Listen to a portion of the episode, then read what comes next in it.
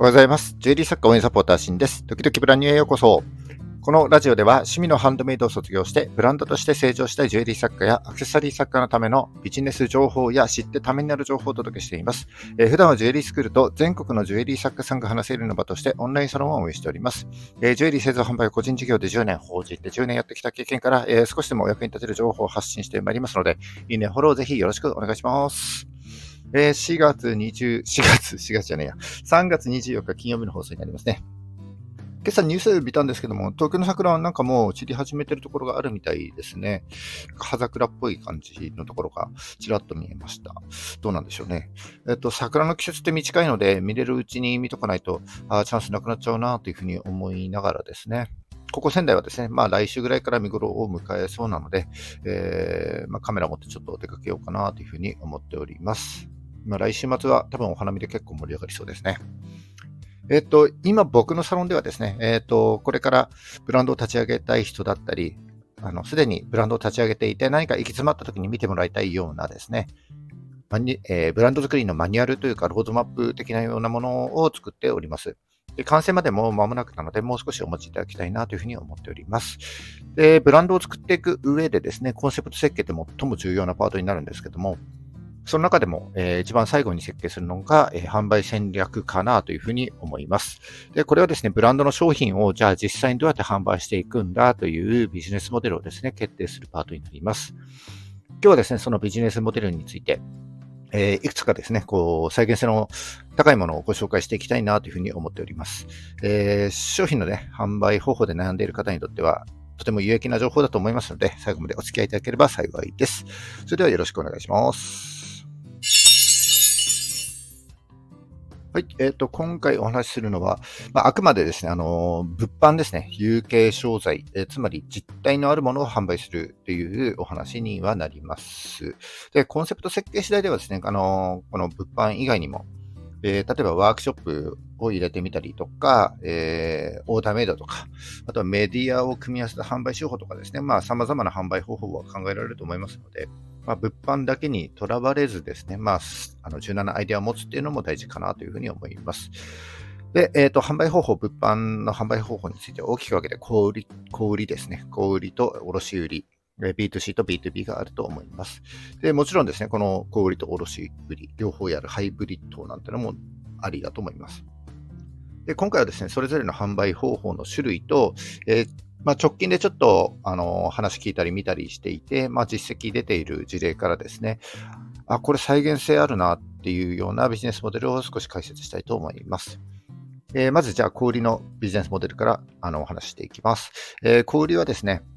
まあ、ネットを中心したオンラインと、えー、店舗やイベ、イベントですね、イベントなどを通じて実際にお客様と対面して販売するオフラインのふたつに分類できるかと思います。で、オンラインでは、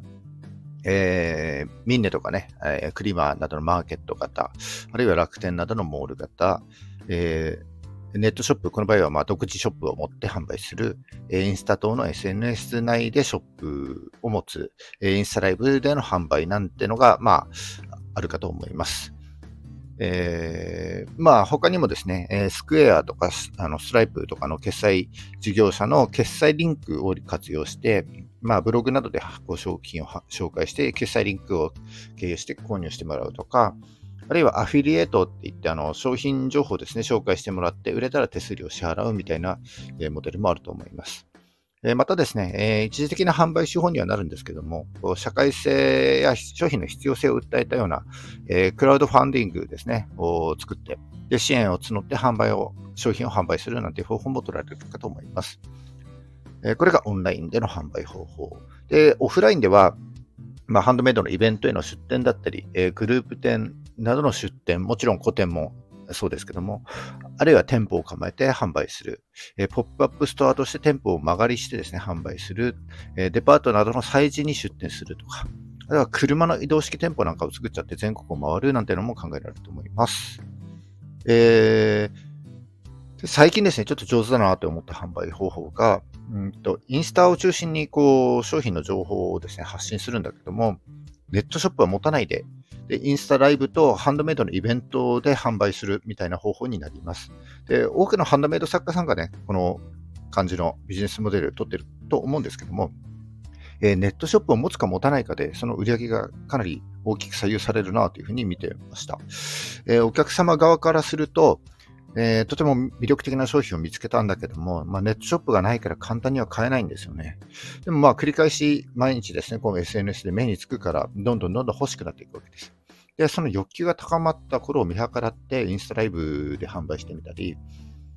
あるいはイベントに出店しますよなんて、事前に告知しておいて、でイベントの販売で、えー、その時しか買えない商品をですね、販売したりして、えー、限定感だという希少性をですね、こう高めて販売する方法になります。で、結果としてですね、こう限定、えー、されているし、希少な、えー、商品なので、まあ、爆発的に売れやすくなるし、またですね、若干高めの価格設定でも売れるというふうになります。えーまあ、一見するといいなという感じなんですけど、デメリットももちろんありまして、あのいつでも販売しているわけではないので、毎月安定した収入にはちょっとなかなかつながらなくて、えー、安定して収入を得るためには、その活動サイクルをですね、どんどん毎日、毎日というか、えー、継続していく必要があるということになります。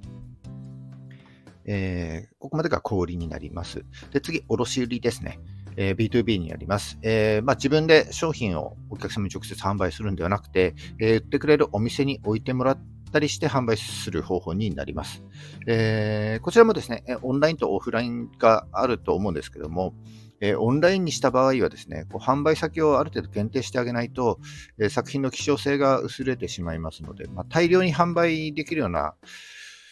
えー、作家さんとかであれば何の問題もないかとは思うんですけども、あの希少性って大事ですので、えー、オンラインにした場合はある程度限定する必要があるかなというふうに思います。で、取引形態としてはですね、まあ、商品を、えー、まるっと買い取ってもらう方法、えー、あるいはですね、委託で置いてもらって売れたら代金を回収する方法、まあ、これが一番多いですよね。えーあるいはですね、えーと、オーイーエム で企業の製品を作ってあげるなんていう方法もあると思います。あとはディストリビューターモデルって言われているもので、えーまあ、販売元となる代理店と契約を交わして、でその代理店にですね、販売の全権をこう委託するみたいな感じになりますね。で、その代理店が、えー、小売店側に売っていくみたいな感じになります。あと、仲卸業者に販売して、えー、その仲卸業者が売るなんていうのもありますかね。まあ、ディストリビューターモデルにちょっと近いものがありますけども、ディストリビューターはその販売元いっ社、に社ぐらいと、まあ、独占契約みたいなのも結ぶのに対して、えー、仲卸業者は他の、えー、製品をたくさん持っているので、その他の作家さんの製品だったりを、えー、全国の小売店に販売していくみたいな流れになると思います。で、この卸売りで最近上手だなというふうに感じたのが、うんと、まあ、売り先の先の、えー、お店の人とですね、仲良くなって、えー、お客様の細かいニーズをですね、とにかく拾ってもらうんですよね。で、そこから商品化するという流れになります。で、先ほどの小売りのビジネスモデルはですね、こうさどちらかというと作家が作りたいものを作って、でお客様にこう提案していくという、いわゆるプロダクトアウトという手法になります。で、えーこのお店の人から、えー、お客様の細かいニーズを拾って、そこから商品化するのをですね、マーケットインという考え方になりますね。えー、まあ、卸先のお店の人と仲良くなれば、お店の人もどんどん売ってくれますし、で、何を作ればいいかというのが明確になりますので、えー、お客様のニーズからですね、あの商品を作ることができれば、えー、作りやすいし、売れやすいということになります。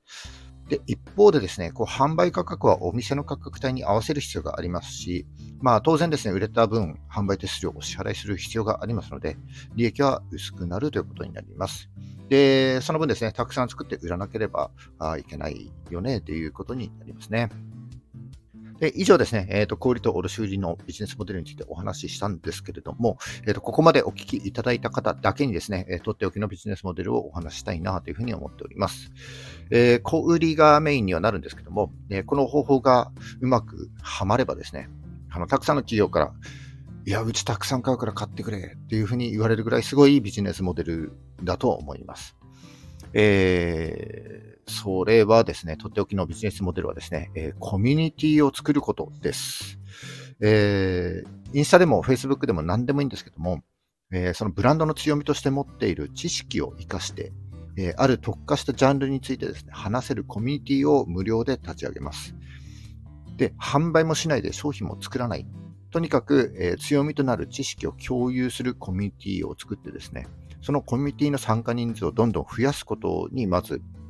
目的を置くということですね。で、そしてそのコミュニティからどんどん商品のニーズを拾っていく、探っていく流れになります。で、集めたニーズから商品を考えて予約販売を行うような流れですね。えー、こうすることで、えー、ブランド立ち上げと同時にファンができてますので、一気に商品も売れるし、えー、ブランドの知名度もある程度認知される形になります。はい。えー、まあ、多くのブランドがですね、商品ありきで、えーまあ、事業を進めていくと思うんですけども、僕はですね、商品の前にニーズで、ニーズの前にコンセプトありきだと思っております。で、もしですね、これからあのブランドを立ち上げようとしている方がこの放送を聞いてましたら、今一度ですね、あの自分の作りたいものとお客様のニーズが合っているかなということをちょっと考えてみていただければなというふうに思います。はい、以上ですね。今日は販売戦略についてお話しいたしました。えー、この話が少しでも役に立てれば幸いです。はい、えー、今日はコンセプト設計のうちですね、販売戦略というパートについて解説いたしました。まあ、物がどんなに良くてもですね、売り方が悪いと全く売れないんですよね。まあ、悲しいけども、これは現実です。で、自分ではですね、この売り方が正しいと思って実践しても、なかなかうまくいかないことってとっても多いと思います。えー、これはですね、あの、このやり方が正しいと思って実践した結果なので、それは大事です。で、問題なのは、その事実をですね、認識しないで、同じ販売手法を繰り返してしまうことになります。えー、仮説を立ててね、実行してみて、えー、ちゃんと振り返って改善していくっていうサイクルが、えー、成長するためには必要不可欠になりますので、こう、ある程度仮説立てて計画立ててガーって走ったら、一旦ですね、立ち止まって振り返ってみて、で、改善ポイントを見つけてですね、次のアクションにつなげていってくださいというお話で締めたいと思います。はい、えー、本日も最後までお聞きいただきましてありがとうございました。えー、この放送が少しでも役に立った、えー、ためになったよという方はですね、いいねをお願いします。また、聞いたよという印でいいねボタンをポチッと押して残していただけると非常に嬉しいです。励みになります。えー、今後も頑張って配信してまいりますので、よかったらフォローをぜひよろしくお願いします。えーと、さんがつにじゅうよっか、今日あれですね、今日から山形でミネラルマルシェ、山形発のミネラルマルシェが開催されているようです。僕、明日ちょっとここ行こうかなというふうに思っております。もしお時間合う方いらっしゃいましたら、僕とお話ししませんかということで、えー、週末ですね、えー、楽しんでいきましょう。それじゃあ、バイバイ。